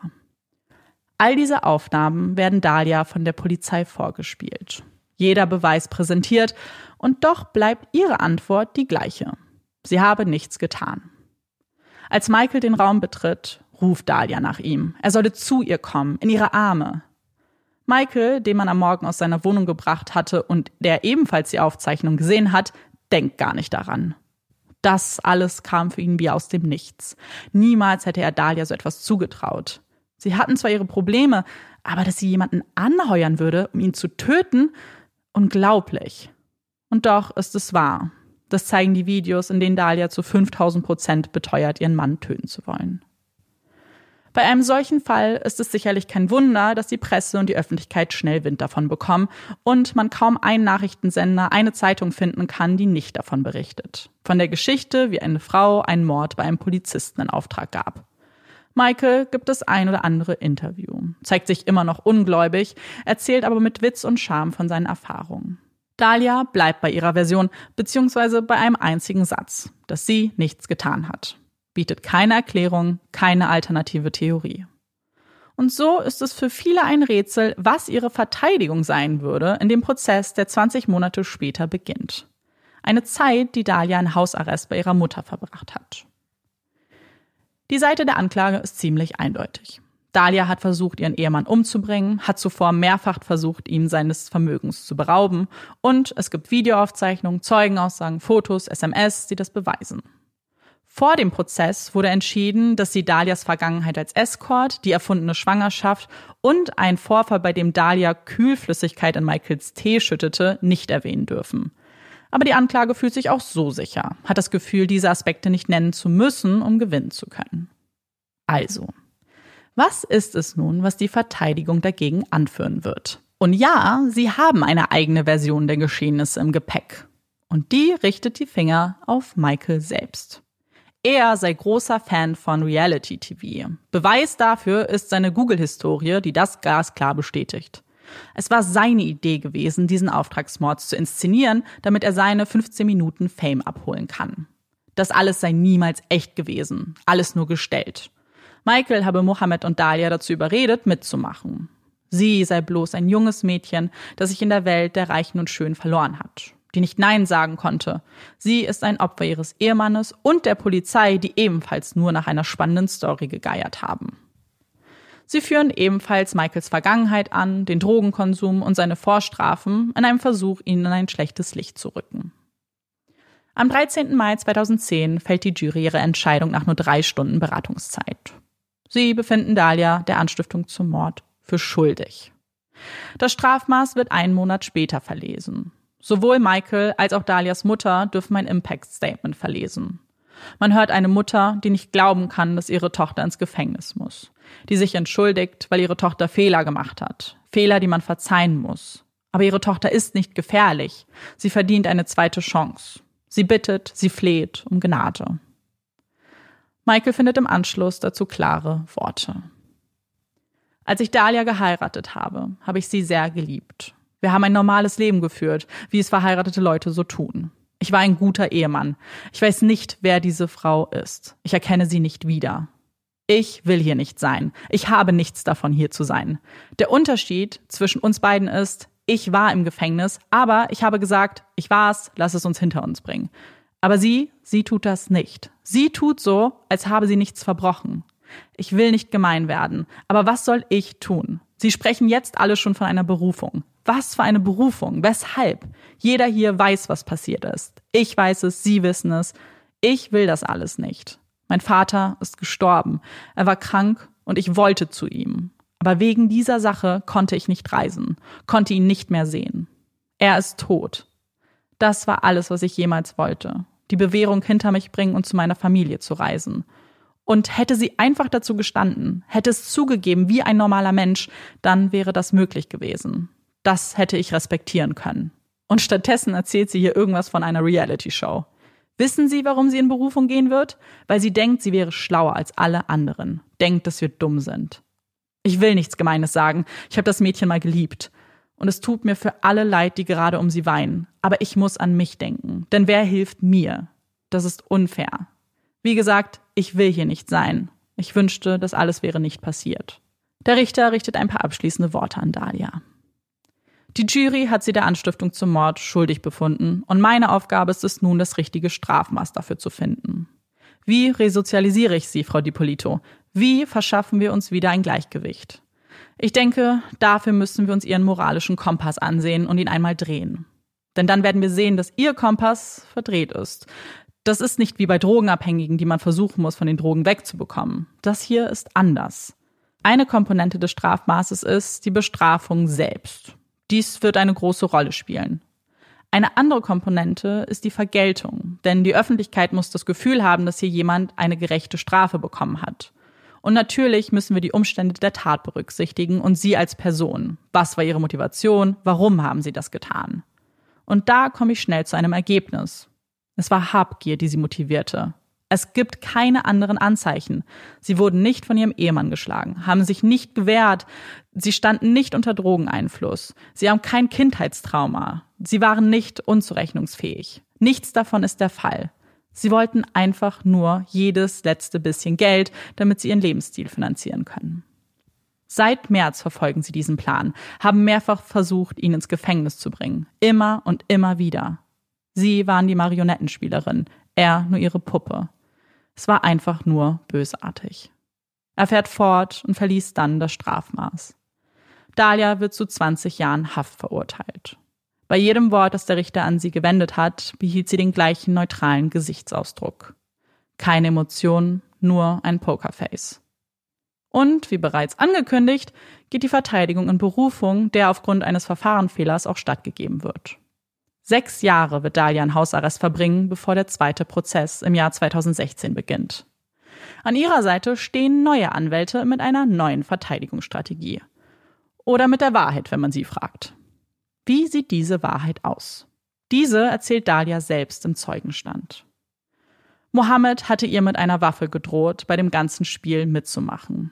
Er wollte die Aufnahmen, die die Polizei gemacht hat, als Castingvideo für mögliche Schauspielangebote nutzen. Er inszenierte alles und kontaktierte die Polizei. Als diese von dem angeblichen Auftragsmord Wind bekamen und sahen, dass es um eine junge, attraktive Frau geht, spürten die wiederum ihre Chance, endlich die Aufmerksamkeit auf sich zu lenken. Alles, was man auf dem Video sieht, ist nur die Glanzleistung von Dahlia als Schauspielerin. Warum Dahlia davon nichts erzählt hat während des Verhörs? Ganz einfach. Sie stand unter Schock. Der zweite Prozess endet in einem Mistrial, weil die sechsköpfige Jury sich nicht einig wird. Der dritte Prozess ein Jahr später, der die gleiche Version von Anklage und Verteidigung aufführt wie im Jahr zuvor, mit dem einzigen Unterschied, dass nun auch der Vorfall der möglichen Vergiftung mit der Kühlflüssigkeit zugelassen wird, bringt dann aber ein klares Ergebnis. Die Jury spricht Dahlia schuldig und sie wird später zu 16 Jahren Haft verurteilt. Nachdem ihre Verteidigung dieses Urteil immer wieder angefochten hat, wurde es zuletzt im Jahr 2019 vom Supreme Court bestätigt. Dahlia ist noch heute inhaftiert und wird frühestens im Jahr 2032 entlassen. Sie beteuert weiterhin ihre Unschuld. Sie fühlt sich missverstanden und ist nicht der böse Mensch, für den sie alle halten. Wenn sie sich selbst in drei Worten beschreiben müsste, dann wären diese süß, verständnisvoll und mitfühlend. Michael findet etwas andere Worte für sie. Und Er ist zu 5000 Prozent sicher, dass sie ihn töten wollte. Was für ein Fall. Ich finde es so, ähm, also erstmal finde ich es total schön grundsätzlich, wenn man Fälle hat, wo es keine, wo wirklich niemand stirbt mhm. und keine Person. Ich meine, natürlich ist jemand zu Schaden gekommen, aber ich glaube, ihr wisst, was ich meine. Ja. Weil man irgendwie mit einer ganz anderen Leichtigkeit irgendwie auch manchmal rangehen kann. Und als der, ich sag mal, Twist kam, habe ich mich wirklich so zur Seite gebeugt, weil Amanda und ich ja. sehen uns ja nicht. Ich war so, oh mein Gott, was für ein Twist. Und ja. fand das total krass einfach und auch irgendwie sehr amerikanisch, wie das alles abgelaufen Absolut. ist. Absolut. Und es ist so ein bisschen das, was du gesagt hast, als wir haben uns dann kurz über den Twist unterhalten, weil ich natürlich auch wusste, so, ich wusste ja, was kommt. Ähm, und du hast was gesagt, das, also, das ist ja wie im Film. Und das war für mich auch so die ganze Zeit bei der Recherche, ich so, das, das kann ja gar nicht echt sein. So wie, ja. wie diese ganze Story von Anfang bis Ende ist wie ein Film mhm. geschrieben. Nur dass es halt, halt Realität ist. Und als ich den als ich mich für einen Fall dann entscheiden musste und dann darüber geschrieben und erstmal wollte ich den unbedingt erzählen, weil ich den auch einfach so verrückt in alledem finde, in der ganzen Entwicklung, aber auch eben gerade, weil es dann für mich auch gut war, vielleicht nicht so einen ganz schweren Fall direkt zu machen nach der Sommerpause, weil wir jetzt gerade wieder zurück sind, sondern so einen, der Natürlich ist es hier ganz offensichtlich ein Verbrechen und es gibt also vielleicht sogar mehrere Verbrechen, wenn man mal so nach links und rechts schaut bei den ganzen Beteiligten, aber eben kein Mordopfer, wie es lange Zeit ja vielleicht aussah, für Dalia zumindest. Ich habe auf jeden Fall noch ein paar Punkte, über die ich unbedingt sprechen möchte und äh, auch ergänzend vielleicht erklären muss zu jetzt dem geskripteten Teil. Und ich habe ja über zum Beispiel über den Prozess jetzt nicht so lange geredet und ähm, ich meine, wir kennen ja auch die Geschichte und eigentlich ist es da ja eher interessant, so ein bisschen die Verteidigung zu sehen, was sie sich da ausgedacht haben. Also darüber möchte ich auf jeden Fall sprechen. Bevor wir aber dazu kommen, möchte ich über eine der Aufnahmen reden. Also alles, was ich erzählt habe, diese Videoaufzeichnung der Polizei, zum Beispiel von dem Gespräch zwischen Dahlia und dem Auftragsmörder, in Anführungszeichen, das kann man sich alles angucken. Genauso wie das Verhör und auch ein Telefonat. Und davon muss ich euch unbedingt erzählen, weil das sich anzugucken, das war wirklich, das hat mir, hat mich so wütend gemacht.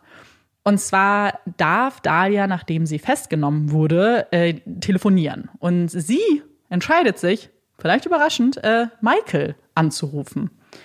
Und dieses Gespräch, was auch eine ne ganze Zeit geht, ist einfach, also wirklich zum Haare raufen. Also es beginnt damit, dass äh, sie ihn bittet zu kommen, dass er zu ihr kommen soll und dass er ihr helfen muss.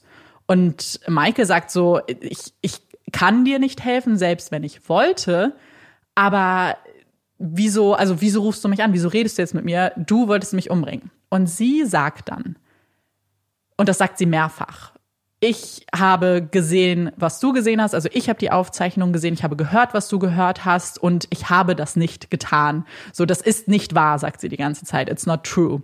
Und sie könnte ja niemals und sie gibt keine Erklärung dafür. Also sie sagt immer wieder, weil Michael sie natürlich fragt, hä, aber ich habe doch diese Aufnahme gesehen, wovon redest du? Warum, wenn das nicht stimmt, was ist deine Erklärung? Und sie sagt es nicht. Sie sagt einfach nur die ganze Zeit, das stimmt nicht, du hast das nicht so, also du hast es quasi nicht so verstanden oder das, das habe ich nicht gesagt, ich könnte niemals und immer wieder das Gleiche. Und ich, ich wirklich, mhm das hat mich so kirre gemacht, weil Marike und ich haben schon oft darüber geredet, wie leichtfertig man heutzutage so Gaslighting benutzt als Wort. Aber das war halt wirklich Gaslighting. So, mhm. so etwas, was es halt Sie hat nicht gesagt, das bin nicht ich in dem Video zum Beispiel. Das wäre ja dann versuchte Erklärung. Sie hat einfach die ganze Zeit nur gesagt, nein, das stimmt nicht, was du da gesehen hast oder was du daraus interpretierst oder das, das habe ich nicht gesagt. Mhm. Punkt. Ja, so ein bisschen auch die Art von Shaggy Defense, dass äh, dieses It wasn't me, ja. so ich war's nicht, auf andere Art. Einfach immer dabei bleiben. Ja. Und dann, ich glaube, das reicht manchmal, dass Leute dann anfangen, Sachen zu hinterfragen, weil sie denken, na ja, aber wenn das, warte mal, aber würde sie das jetzt die ganze Zeit so sagen, wenn das, ja. weißt du, du kommst dann so ins Überlegen und ins Schwanken. Und das merkt man in dem Gespräch, weil das tatsächlich passiert bei Michael. Er stockt dann manchmal und ist, also, und das fand ich, weil natürlich, weil was ist denn die Alternative, wenn jemand wirklich immer nur, er gibt dir gar keine, sie gibt ihm keine mögliche Erklärung, sondern bleibt dabei, dass er natürlich anfangen muss, auch zu denken, so, warte mal, so, was ist los? Irgendwie kann das stimmen? Und er stockt dann so ein bisschen, bleibt aber dabei. und sagt dann, also es gibt noch so einen, einen Teil, der auch ganz interessant ist, weil sie dann anfängt, das Gespräch so ein bisschen zu drehen und so ein bisschen ihm auch eine Schuld zu geben für alles, weil sie sagt, äh, hilf mir und du hilfst mir ja gar nicht, du versuchst es ja nicht mal, wenn du es wenigstens versuchen würdest, du machst alles schlimmer. Und dabei sagt er tatsächlich, dass er schon mit ihrer Mutter gesprochen hat, dass sie einen Anwalt sucht. Also er hat sogar geholfen im, äh, was, was ich schon krass fand, dass er das gemacht hat. Also dass er die Familie von Dahlia verständigt hat. Und damit sie sich dann weiter darum kümmern können. Und dann ähm, Was sehr fair ist, muss man Absolut, sagen. ne? ich finde es super fair. Und dann sagt er, ich helfe dir weiter, ich mache noch mehr, wenn du mir das Haus zurückgibst. Und dann sagt Dahlia, nein, sie wird nichts unterschreiben, sie gibt ihm das Haus nicht zurück. Und dann sagt er, wie, kann, also wie kannst du in deiner Situation sowas auch noch sagen? Und das Gespräch äh, fisselt dann so ein bisschen aus ab dem Moment, weil, glaube ich, Dahlia auch merkt, so es gibt dann auch keinen, also sie kann ihn dann nicht manipulieren oder überzeugen. Es gibt dann aber ein zweites Telefonat. Danach ruft nämlich Dahlia ihre Mutter an und sagt, und da ist auf einmal, äh, reden wir über ganz andere Dinge. Und Dalias Mutter ist super verständnisvoll, glaubt ihr sofort und sagt einfach nur, ich weiß, dass du nichts getan hast. Und Dalia sagt, dass Michael schuld ist. Und er hat sie hergebracht und sagt dann sogar noch, ich will, dass er aus meinem Haus raus ist. Es ist mein Haus auf meinen Namen. Und ich war, also, sowas Böses, so, es war wirklich, ich meine, das passierte direkt nach dieser Festnahme und nach dem Verhör. Aber gerade wenn man dann noch diese Theorie, die ja seine, die ihre Verteidigung in den Raum stellt, dass das als dieses Gespräch so widerspricht all dem, all dem, was sie dann versucht hat noch zu erzählen. So, es ergibt einfach alles überhaupt gar keinen Sinn. Ja, sie wirkt sehr, sehr kalkulierend und sehr manipulativ Voll. und Absolut. wirklich, als ob sie quasi so, ich sag mal vielleicht auch so stereotyp weibliche Emotionen benutzt zum Spielen mit Ja. anderen Leuten. Ja. Ähm, und das auch so ein bisschen dieses, dass sie vorher gesagt hat, oh, ich wurde hier quasi so unter Druck gesetzt oder Mhm. dies oder das und sich so ein bisschen als Opfer versucht hinzustellen. Und dann aber auch, wie du sagst, dass sie einfach komplett emotionslos dieses Urteil hinnimmt. Ja. Weil sie dann weiß, okay, sie kann jetzt wahrscheinlich, sie braucht jetzt kein Tränchen mehr vergießen und sie braucht jetzt kein Mit, es ist, Ja. ist vorbei. Sie spielt halt eine Rolle, genau. Ja. Und die sieht man auch zum Beispiel bei ihrer Reaktion, als ihr der Ermittler, was ja auch alles gefaked ist, ne, sagt so, er ist gestorben, diese Hysterie und das alles, sie vergießt keine Träne. Also sie vergießt nicht einmal, du siehst sie nicht, also weinen mit Tränen. Es ist halt eine Hysterie, es sind Schreie und äh, sie zittert und das alles, aber es ist, also sie weint nicht.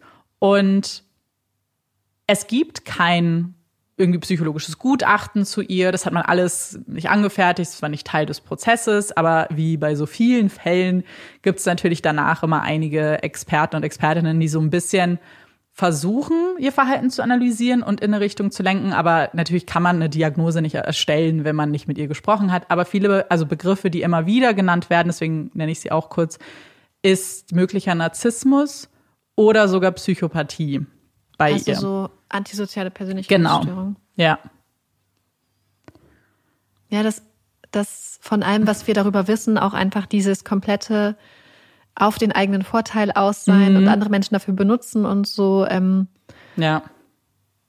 das finde ich, äh, würde auf jeden Fall zu einigen Sachen passen, habe ich das Gefühl. Ja. Es ist dann so interessant, dass sie sich ihrer Rolle aber so bewusst ist, was wir ja auch wissen, zum Beispiel aus dem Gespräch mit Mohammed, wo er sie ja fragt, so wird man auf dich kommen. Und das war ja dieses Gespräch, so wird man auf dich kommen und warum wird sie ihn töten, das war ja schon alles aufgezeichnet. Ab dem Moment war ja die Polizei schon involviert. Und deswegen wissen wir, was da gesagt wird. Und sie sagt so, guck mich doch an. So, ich, also so nach dem Motto, ich bin ein kleines, zierliches Mädchen, so, ich sehe hübsch aus, so, ich bin immer zurechtgemacht, ich töte doch niemanden. So, sie ist sich sehr bewusst, was sie tut und wie sie von außen wahrscheinlich auch wahrgenommen wird. Und viele haben das dann auch gesagt, so, die Beziehung zwischen den beiden sah halt auch einfach super harmonisch aus und, ähm, vor anderen hätte man niemals gedacht, dass es da Probleme geben könnte. Aber das ist natürlich auch, wenn du quasi ein Ziel hast und das alles Ja. nur als Teil deines Jobs ansiehst, dann ist es vielleicht auch, dann hast du ja gar kein Interesse, zum Beispiel an einer Beziehung zu arbeiten. Dann Ja. hast du kein Interesse, zum Beispiel Sachen, die dich vielleicht auch stören, zu thematisieren, weil du denkst, diese Beziehung hat ja eh eine Deadline oder so eine Frist.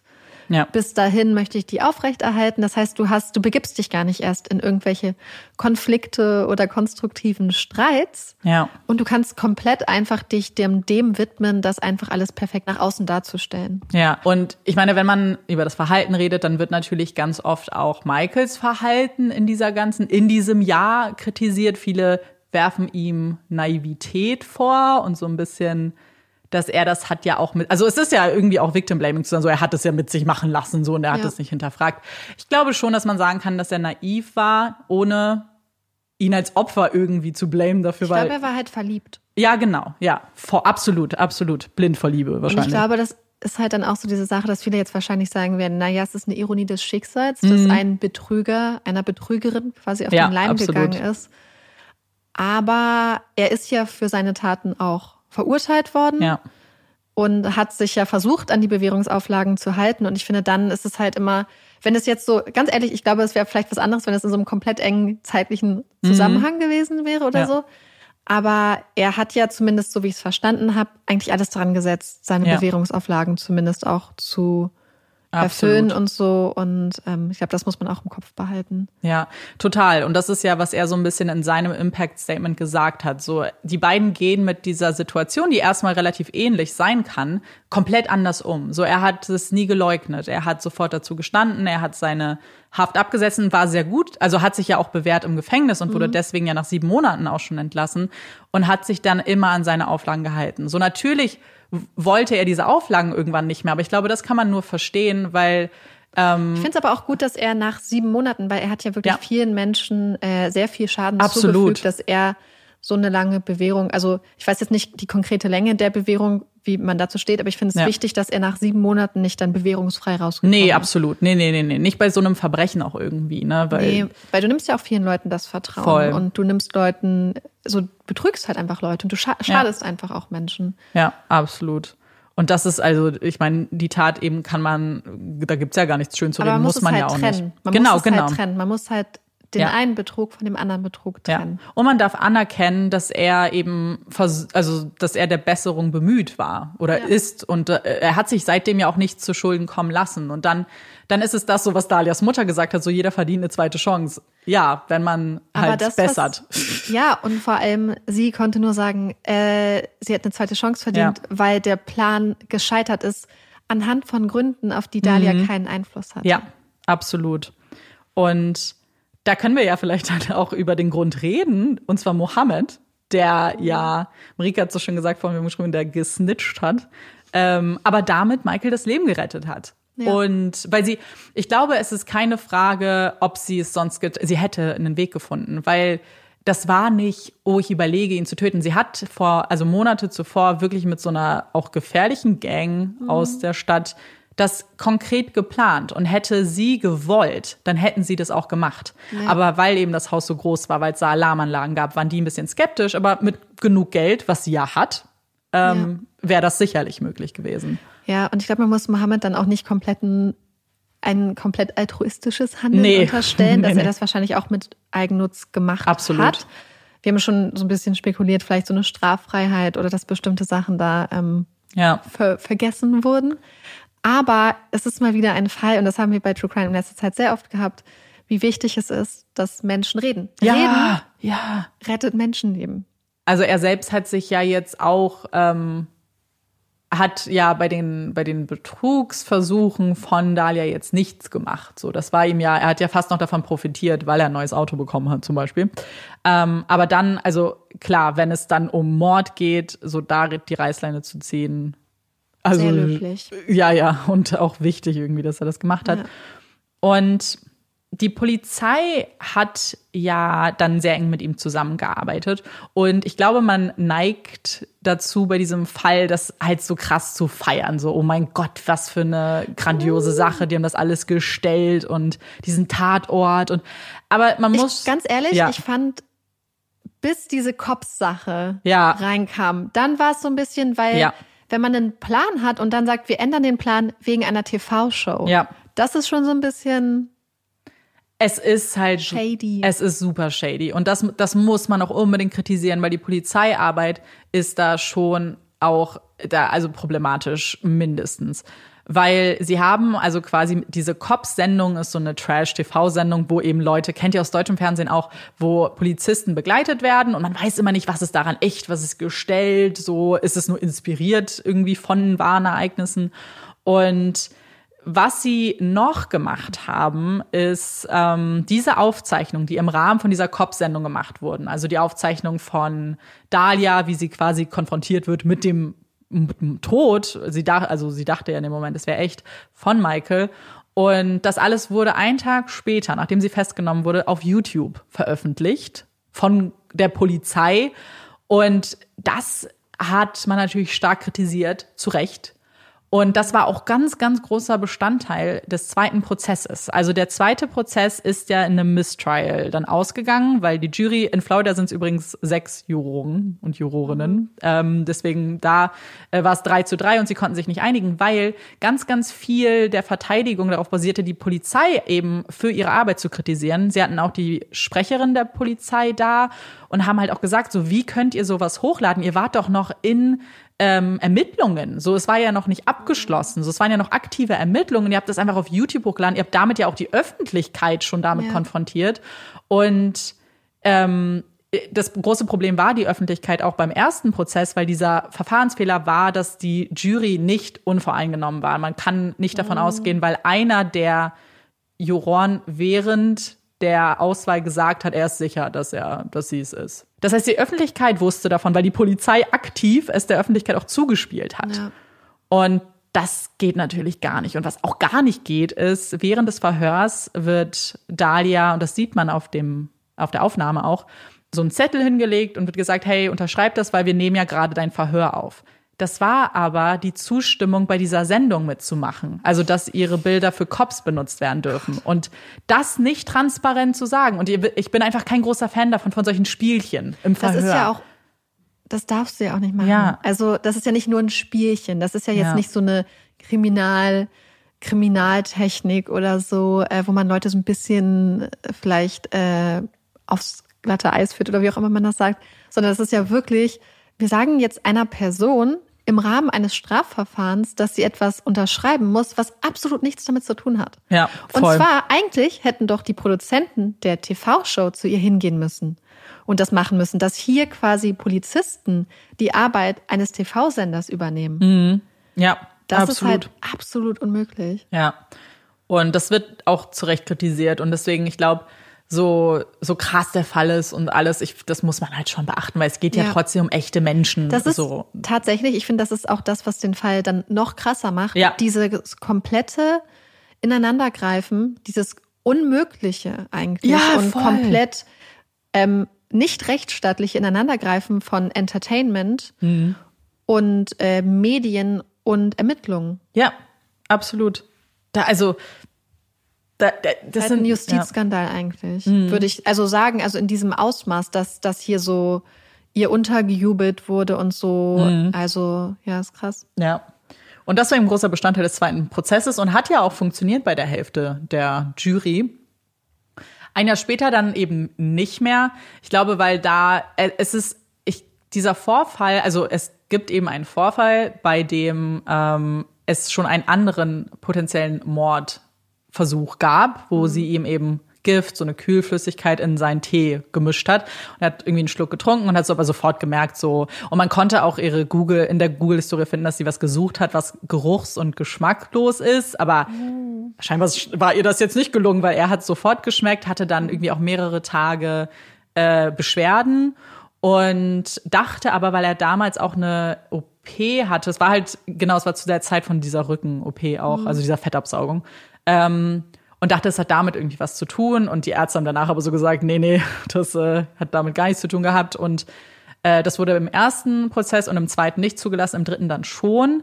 Und das ist natürlich dann nochmal noch mal ein bisschen was, ne? Das mhm. ist dann nicht nur, du wolltest einen Auftragsmörder engagieren, sondern du wolltest es auch vorher selber versuchen. Ja. Und Michael hat auch immer selber ausgesagt, was glaube ich auch dazu beigetragen hat, dass sie sie schuldig gesprochen haben, weil er ähm, schon ein charismatischer Mann ist. Also er kann glaube ich, auch eine Jury schnell auf seine Seite ziehen. Ich glaube, hier ist einfach sehr viel gegen sie. Also, Ja. ja. Ja, ich glaube, es ist halt auch so, dass natürlich, wenn du dein Geld mit Betrügereien verdienst, wo du Leute Mhm. um ihr Geld bringst, brauchst du auch eine gewisse Art von ähm, so Charme oft. Ja. Und vielleicht, ja, also dass wahrscheinlich ihm diese Sachen, die er damals gelernt hat, oder vielleicht ist es einfach seine Persönlichkeit, die ihm im Betrug geholfen hat und dann halt später auch im Mhm. Ja, Prozess. ich glaube, es ist seine Persönlichkeit. Ich glaube, dass er einfach so ist und deswegen hat es funktioniert, weil ähm, bevor er ja selber zum Betrüger wurde, hat er ja unwissentlich Betrügern geholfen. Und da hat es ja, konnte er das ja auch alles schon. Er ist, glaube ich, einfach ein charismatischer Mann. Und wenn man sich jetzt Interviews anguckt, dann sieht man das auch. So Leute sympathisieren total mit ihm. Er ist halt witzig und irgendwie erzählt das alles ganz charmant und irgendwie das mit den, mein letzter Satz, so, ich bin mir sicher, ich bin mir zu 5000 Prozent sicher, dass sie mich töten wollte. Das hat er gesagt. So, das ist, ähm, und das ist natürlich, dieses 5000 Prozent so ein bisschen auch Meme geworden in diesem Fall ähm, weil sie es halt so gesagt hat und auch in Interviews wird es aufgegriffen. Zum Beispiel fragt ähm, eine Reporterin ihren Anwalt, der so ein richtiger TV-Anwalt ist, so ein richtiger, äh, ihr kennt die bestimmt, die dann so doll dran glauben, dass sie halt ständig in irgendwelche Shows gehen und äh, dann die Geschichte teilen von ihrer Wahrheit quasi. Und fragt ihn dann auch so, äh, wie kann sie dann, also weil er hat so erzählt, in der Videoaufzeichnung sieht man doch so eine unsichere Person und ähm, und dann sagt sie, die Reporterin so, wie unsicher? Sie hat gesagt, sie ist zu 5000 Prozent sicher. So, wo ist da eine Unsicherheit? Ja. Ähm, ja, und dann gibt es natürlich die spannende Verteidigungstheorie. So, ich, ich habe versucht, mich drauf einzulassen. Nee, so, kann ich gar kann nicht. es so sein? Kann es sein, dass sie dachte, oh, das ist jetzt alles ein Casting-Video so für Mohammed, der mich Nee. halt bedroht hat und ich habe Angst vor ihm? Also ich finde, das ist so an den Haaren herbeigezogen Ja. und ich habe das Gefühl, dass sie einfach gedacht haben, okay, wir probieren es einfach. Es sieht alles so schlecht aus. Ja. Ja. Ja, weil es ist so, selbst wenn man es versucht, so und dann denkt, aber dieses Telefonat ist für mich ein ganz großes Ding, weil warum hat sie dann nicht, zum Beispiel bei der ersten Theorie war es ja sogar noch Michael, der ja Reality-Star werden wollte. Warum hat sie dann in dem Gespräch nicht gesagt, Michael, was machst denn du hier? Wir stellen das doch alles. Weißt du, warum?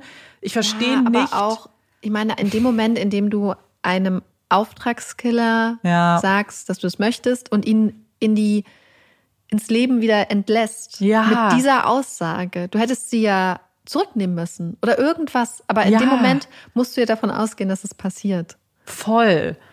Es, also, Ja, ich glaube, also ich glaube, da kann man sich sehr viel Mühe geben, ohne Erfolg sich da rein zu.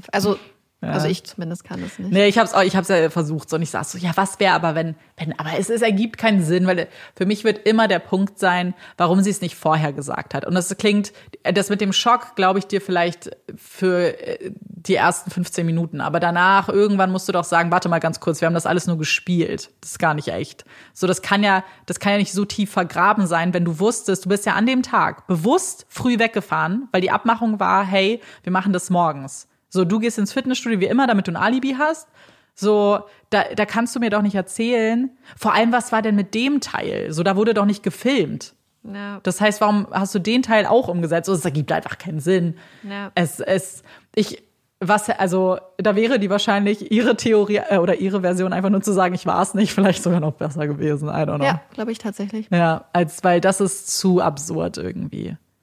Der Vollständigkeit halber vielleicht noch, also weil wenn man ähm, mit dem Fall sich ein bisschen beschäftigt und ich würde euch übrigens auch empfehlen, wenn ihr möchtet, euch diese Aufnahmen anzugucken. Äh, Ich verlinke euch ein Video von einem YouTuber, der die alle in einem Video zusammengepackt hat.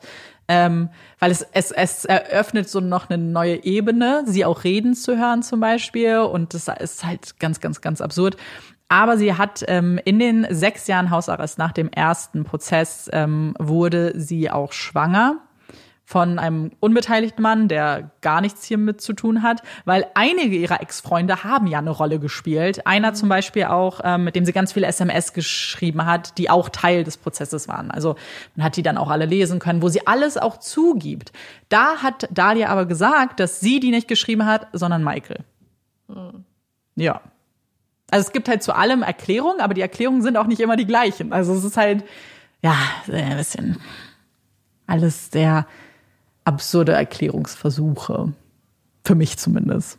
Ja, safe. Auf jeden Fall danke für diesen Fall, von dem ich noch nie gehört hatte Mhm. und der mich äh, ja immer wieder überrascht hat. Auf jeden Fall. Ja, same. Und damit wir nach diesem verrückten Fall vielleicht ein bisschen aufatmen können, kommt hier unsere Puppy Break. Yay! Große Überraschung, heute bin ich mit der Puppy Break dran und ich habe drei spannende Fakten über Truthähne dabei. Truthähne sind ja, finde ich, ein eher unterschätztes Tier. Und deswegen habe ich gedacht, wir reden heute mal über Truthähne. Wer Truthähne übrigens nicht unterschätzt hat, war Benjamin Franklin, mhm. einer der Präsidenten der USA. Der hat nämlich über den Nationalvogel der USA, also den Weißkopfadler, gesagt, dass das ein Vogel von schlechtem moralischen Charakter sei, weil er von anderen mm. Vögeln stiehlt und hat deswegen gesagt, der Turkey sei, also der, der Truthahn sei sehr viel respektabler und ein Vogel des Mutes und ein echter Native quasi von Amerika, der USA. Also schauen wir uns mal an, warum der Truthahn vielleicht so ein äh, beliebter Vogel ist. Wobei einige der Fakten wusste Benjamin Franklin bestimmt nicht. denn Truthähne können sehr viel besser sehen als Menschen und zwar dreimal so gut wie Menschen. Krass. Ja, und sie können auch in Farbe sehen. Und ihr Blickfeld misst 270 Grad. Also haben sie einen ziemlich guten Hä, Rundumblick fast. Ja, das fand ich ganz interessant. Aber ich habe gedacht, dass die Vögel ja. dreimal so gut sehen wie wir Menschen. Das wusste Benjamin Franklin damals wahrscheinlich noch ja. nicht. Wo wir aber auch gerade über Farb, äh, Farben geredet haben. Truthähne können auch die Farbe ändern, und zwar ihre Köpfe. Und man kann nämlich ähm, anhand der Farbe des Kopfes des Truthahnes oder der Truthänen ablesen, wie emotional der Truthahn gerade ist. Denn je intensiver die Farben des Kopfes, desto emotionaler ist der Truthahn gerade. Mhm. Und jetzt habe ich noch einen super interessanten Fakt mein Mann rausfinden möchte, ob ein Truthahn männlich oder weiblich ist und man den Truthahn nicht sieht, kann man das trotzdem rausfinden, indem man sich die Hinterlassenschaften des Truthahnes genauer anguckt. Denn wenn ein, ähm, ein männlicher Truthahn sein Geschäft erledigt, hat das eine, die Form eines Jottes. Hä? Während die Weibchen äh, spiralförmige Kacke haben. Hä, wie witzig. Wie witzig, oder? Ich fand das sehr das lustig. Und deswegen dachte ich, ja. vielleicht ist das ja der Grund, warum Benjamin Franklin Truthähne für so respektabel hielt. Also ich, äh, ich finde das auch richtig interessant, aber da gibt es jetzt keine Erklärung für, oder? So. Bestimmt gäbe es die Erklärung, wenn ich noch ein bisschen weiter also. ähm, suchen würde. Ja, aber es ist ja kurz so ein knappe ja. Bobby Breaks. Das ist, ja, das ist ja richtig spannend. Ja, habe ich auch Cute. gedacht. Das finde ich auch gut. Weil, ja, Truthähne tun mir immer ein bisschen leid. Ja, total, weil sie eigentlich nur so im, das ist auch ganz traurig, weil wenn man Truthahn, also auf Deutsch Truthahn-Fakten eingibt, kommen ja. original hauptsächlich Fakten zu Truthahnfleisch und wie man oh Truthähne Gott, kocht Rezepte und so. was? Ja, ja das finde ich total traurig. Ja, das weiß ich nicht.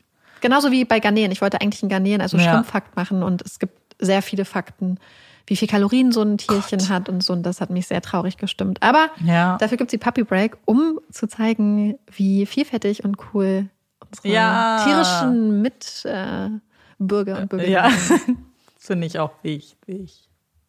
Damit kommen wir zur nächsten Rubrik in dem Podcast. Empfehlungen. Ich habe eine Empfehlung. Tell me. Hast du eine Empfehlung? Ach so, soll ich anfangen? Ja. Ist, ist kein Problem. Und damit kann ich vielleicht auch ganz kurz, äh, können wir vielleicht auch ein bisschen über unsere Sommerpause reden und was wir gemacht haben. Ich war nämlich in Kanada. Meine Empfehlung hat nämlich ein bisschen was damit zu tun, dass ich in Kanada war, weil ich habe mich in einer prekären Situation vorgefunden. Also ich bin ähm, beruflich in Kanada gewesen und musste vorhin, na, vorher aber in Dublin arbeiten und da hatte ich weniger Gepäck als auf dem Langstreckenflug. Das heißt, ich musste ein bisschen aufpassen, was ich einpacke. Das heißt, äh, da war kein Platz mehr für Bücher, was mich sehr traurig gestimmt hat. Und dann aber vielleicht ganz gut war, weil ich dann äh, mir ein Buch in Kanada gekauft habe. Aus dem Nichts. Ohne Empfehlung. Also wirklich, ich habe nicht mal Empfehlungen oder so geguckt. Ich habe nicht mal irgendwie, ich bin in diese Buchhandlung reingestolpert. Dann gab es, und das war so ein bisschen meine Rettung, äh, einfach so ganz viele so Summer Must Reads. Und dann einfach, weißt du, so 30 Bücher. Und ich war so, okay, das klingt nach was, womit ich arbeiten kann. Also stand ich dann vor diesem Bücherregal und äh, habe mir die ganzen Bücher angeguckt, so ein bisschen durchgelesen, worum es geht. Und eins äh, hat mich dann in den Bann gezogen, weil ich schon durch die Seiten so durchgucken konnte und sehen konnte, dass da Bilder drin sind. Oh mein Gott. Ihr wisst ja schon, dass ich das ja liebe, wenn da irgendwelche anderen Mittel so benutzt werden in Büchern. Und es waren dann so Zeichnungen. Äh, und das Buch war auch so ganz dunkel, so ein dunkles Cover, so ein bisschen creepy. Und hab's dann mitgenommen und gar nicht bereut. Es war ein richtig gutes Buch und es geht um Hidden Pictures von Jason Reculak. Ich bin nicht sicher, ob man das so ausspricht. Aber ähm, ein Buch, was man vielleicht gar nicht erwarten würde als Summer Read oder Must Summer Read, war es aber tatsächlich. Also es geht in dem Buch um Mallory, die eine ziemlich bewegte Vergangenheit hat und auch ähm, aus einer Drogenabhängigkeit rauskommt und jetzt seit mehreren Monaten äh, keine Drogen mehr konsumiert hat und jetzt ihr Leben wieder aufbaut und als Nanny anfängt bei einer ja sehr wohlhabenden Familie und es spielt halt in dem Sommer und es geht die ganze Zeit um ihre Arbeit als Nanny.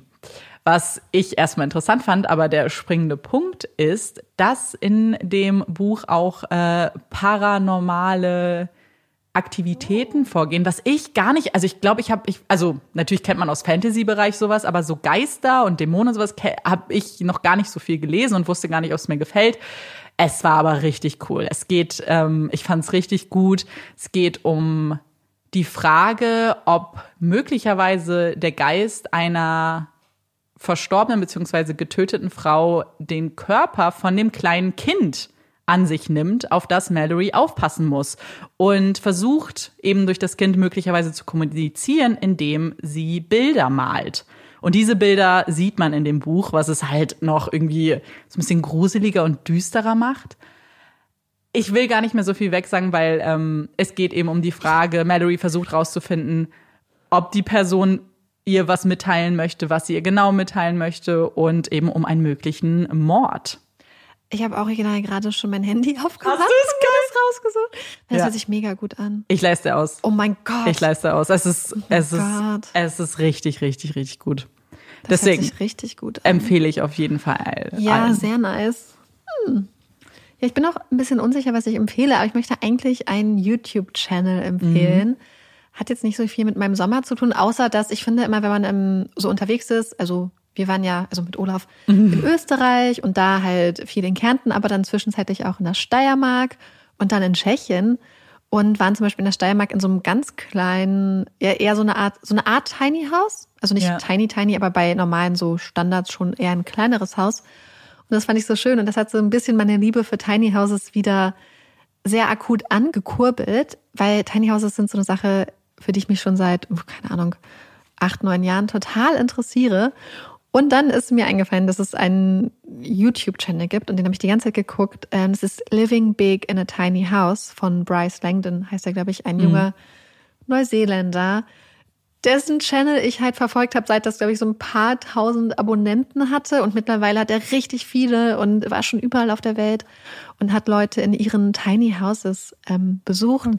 Und er macht das, finde ich, mit so einer Begeisterung. Und es ist so interessant, weil ich, ich habe immer das Gefühl, dass Leute immer so, so Häuser werden irgendwie immer größer, habe ich das Mhm, Gefühl. Und ja. dieses Gefühl, was man auch so zum Leben braucht, wird irgendwie immer krasser, wie viel Platz man braucht. Ich finde einfach, dass Living Big in a Tiny House einfach nochmal total viele super spannende Perspektiven aufs Leben bietet und auf verschiedene Lebensstile und vielleicht auch die eine oder andere Inspiration, wenn man zum Beispiel in einer eher kleinen Wohnung oder einem kleinen Häuschen lebt. Und deswegen würde ich euch allen diesen total tollen Channel ans Herz legen. Ist auch immer ein bisschen wie so eine kleine Weltreise, muss man dazu sagen, weil Ja. ähm, die Orte, wo die Häuschen stehen, sind auch immer sehr schön. Man kann da so eintauchen. Ich finde das Konzept halt auch super spannend, weil ich glaube, wie du sagst, weil man so sieht, was alles möglich ist mit wenig Raum, dass man gar nicht so Total. ein Riesenhaus braucht irgendwie mit 15. Ja. Und ich meine, also wenn- gerade wenn man in einer Großstadt lebt, hat man ja nicht unbedingt das Glück, vielleicht äh, ein eigenes Haus zu haben. Und ja. Es geht halt auch viel darum, was will man so ein bisschen im Leben haben und worauf Mhm. legt man Wert, weil man ja schon so ein Haus und so ein Kredit ist ja schon so eine Sache, die einen so lange bindet. Und ich Ja. finde es einfach total schön, da so viele verschiedene Alternativen auch einfach zu sehen. Ja, absolut. Aber Leute, wir müssen äh, die Sache einigermaßen kurz halten jetzt. Ja. Weil wir äh, schon Magengrummeln haben. Also ich zumindest. Ich auch. Jetzt habe ich auch Jetzt Hunger. auch, Hm. weil wir nämlich vorhin Essen bestellt haben. Das ist jetzt gerade angekommen. Ja, das ist dann für uns so das Zeichen so. Ähm, aber wir haben ja auch schon, wir haben ja schon ein bisschen gequatscht. Ja, wir haben schon ein bisschen gequatscht. Und wir Mhm. haben in den nächsten Wochen ein paar Sachen, wo wir eure Hilfe brauchen. ja, Eure kreativen, euer kreativen Input. Wir freuen uns total drauf. voll. Vielleicht gibt es da auch eine Instagram-Story, müssen wir mal schauen, wie wir mit Ja. euch darüber reden. Genau, also so ein paar, weil ich meine, wir waren ja nicht ganz so untätig, also wir waren schon ein bisschen untätig in unserer Sommerpause. Ja. Dafür ist sie ja auch da, ne? Aber wir haben uns, Aber wir haben uns Gedanken gemacht. Ja, schon, schon länger. Ja. Ist mir Neues aufgefallen. Ich wollte eigentlich sagen Wochen, aber es sind schon ein paar Monate Ja, gewesen, wo wir Zeit uns ein paar Gedanken gemacht haben. Ja. Also wenn ihr uns nicht bei Instagram folgt, dann macht das gerne, weil wir brauchen alle Köpfe. alle, auf jeden Fall. Alle Köpfchen. Und wir sind wieder da. Sommerpause, das heißt, jetzt hört ihr wieder äh, von uns regelmäßig. Wir hoffen, ihr hattet auch schöne Wochen. Äh, Der Sommer ist ja zum Glück noch nicht vorbei. Ich, ich liebe Weil Sommer ich ja schon sehr. sehr herbstlich Ja, das stimmt. bin heute. Ja. Das hat geregnet. Äh, sei Regen ist super wichtig. Das war jetzt auch definitiv nötig, aber ich bin Ja. froh, dass noch ein paar sonnige Tage zum, äh, auf Ja, uns das zukommen. stimmt. Und dass ihr noch schöne Sommertage habt und dass euch diese Folge gefallen hat. Und wir hoffen, dass ihr uns auch beim nächsten Mal wieder zuhört. Ich bin Amanda Ich bin Marike. und das ist Puppies in Crime. Tschüss.